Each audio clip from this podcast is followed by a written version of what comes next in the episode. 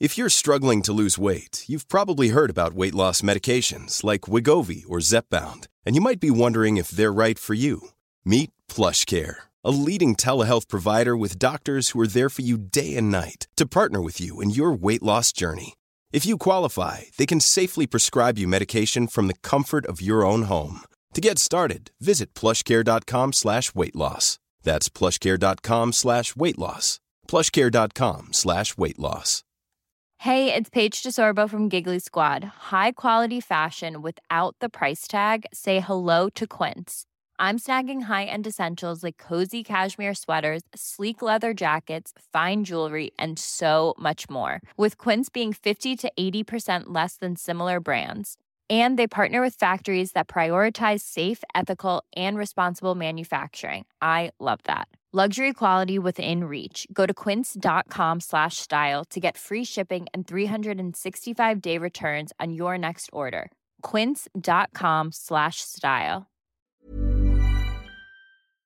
So, what is Formula E? Because it feels like um, an opportunity for manufacturers to showcase their technology, develop that technology, move around the world, be part of this revolution.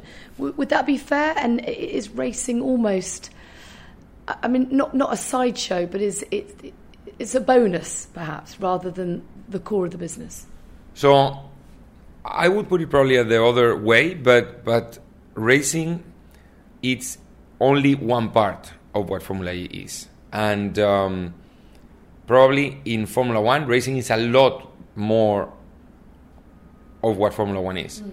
But racing is not what, not all what Formula One is. Formula One is other things. Formula One is the glamour and the show business and uh, the, you know, uh, kind of dream and many other things, and the racing. Mm. But the racing maybe is 80% of Formula mm. One. Racing's at the core. Racing is, well, racing is at the core of Formula E also. Mm, okay.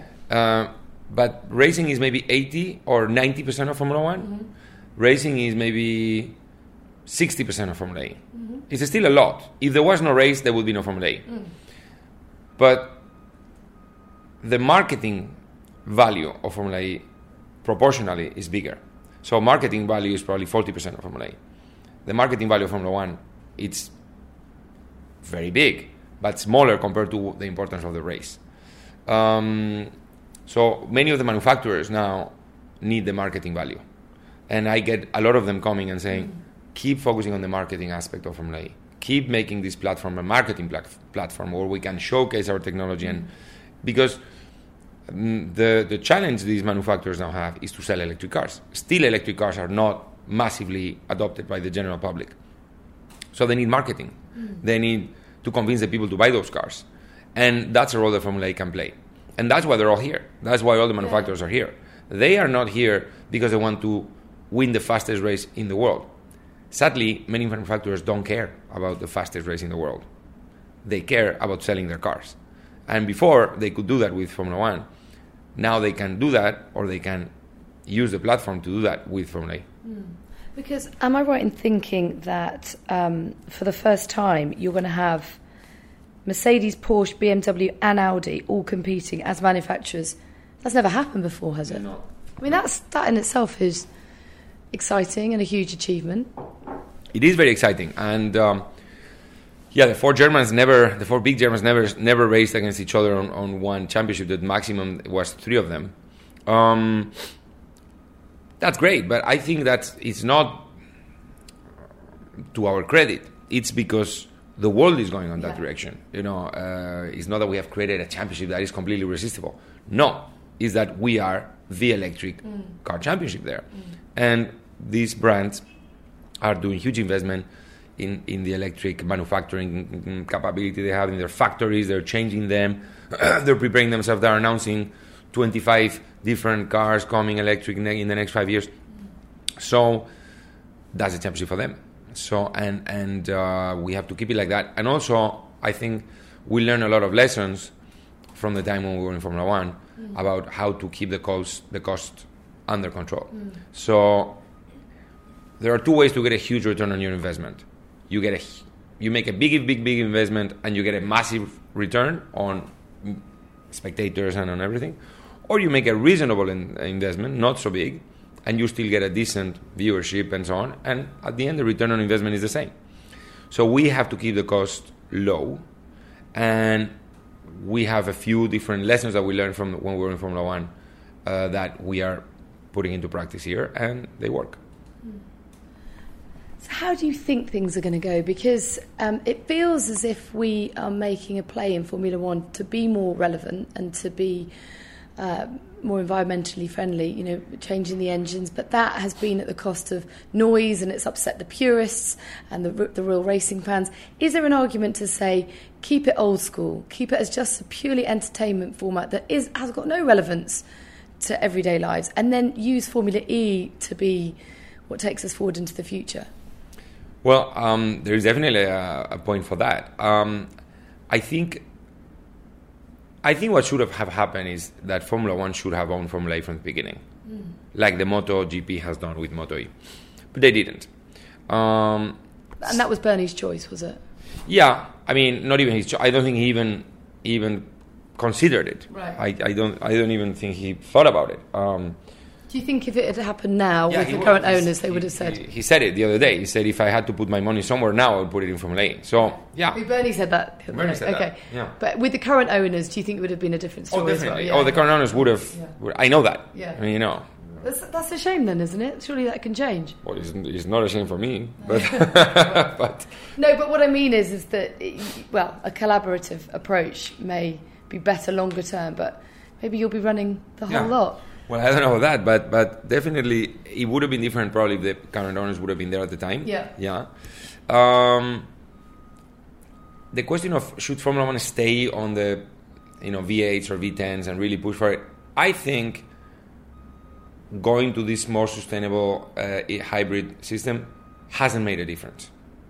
I think it would have been better to stay on the V8s or V definitely stay on the V8s. Well, on an environmental level, it's just symbolic. It hasn't symbolic. actually it made a difference it would have made a difference if Formula E didn't exist. Right. But as Formula E exists, we already take it all because mm-hmm. we are greener. Because it doesn't matter if you're hybrid, if you have a full electric thing next to you. You, you can try to go, but then someone will always say, yeah, but you're not the full product because the full product is that one. Yeah. So then all the benefit you can get from saying, I'm, I'm greener kind of disappears. So people really don't it's care. sort of paying lip service in a way it's, it doesn't it doesn't really make a difference. But it does make a difference to all those people, me included, who loved the V8 noise and the V8 performance. Um, so and so you're not keeping anyone happy. You're not, and also the V8 cost because these engines now are incredibly um, mm. expensive. Of course, some manufacturers will say, "Yeah, but we want to be this hybrid thing," um, or you know, this is not relevant or whatnot. But that's not true. They say that because they master the technology now and they want to keep the advantage. They don't say it because they really believe in this hybrid thing. If they were uh, mastering or, or uh, the best on the V8 technology, they would say we have to keep the V8 technology because teams always and very legitimately only act on their own interest. So it really doesn't doesn't make a difference. Okay, so what's the answer? um, he pauses to take a drink. yeah.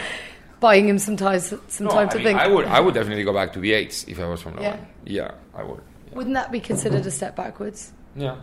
Sometimes you have to accept you've made a mistake and just, you know, they said beat the bullet. Yeah, bite the bullet. Bite yeah. the bullet. Yeah, yeah. I mean, I guess that would be very popular in, in some quarters. But do, do you feel? I mean, you're still a, a big F1 fan, big.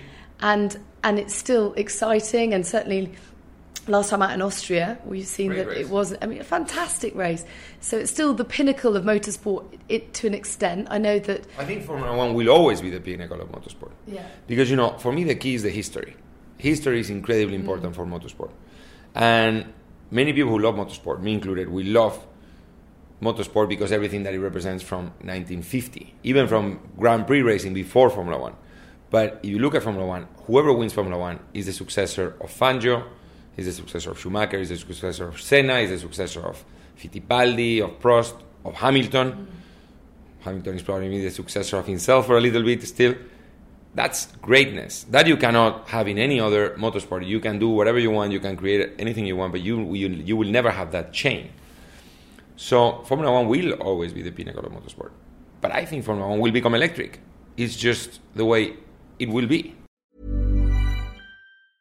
Mom deserves the best, and there's no better place to shop for Mother's Day than Whole Foods Market. They're your destination for unbeatable savings, from premium gifts to show-stopping flowers and irresistible desserts. Start by saving 33% with Prime on all body care and candles. Then get a 15-stem bunch of tulips for just $9.99 each with Prime. Round out Mom's menu with festive rosé, irresistible berry chantilly cake, and more special treats. Come celebrate Mother's Day at Whole Foods Market. Imagine the softest sheets you've ever felt. Now imagine them getting even softer over time. That's what you'll feel with Boll and Branch's organic cotton sheets. In a recent customer survey, 96% replied that Boll and Branch sheets get softer with every wash. Start getting your best night's sleep in these sheets that get softer and softer for years to come. Try their sheets with a 30-night guarantee. Plus, get 15% off your first order at bollandbranch.com. Code BUTTERY. Exclusions apply. See site for details.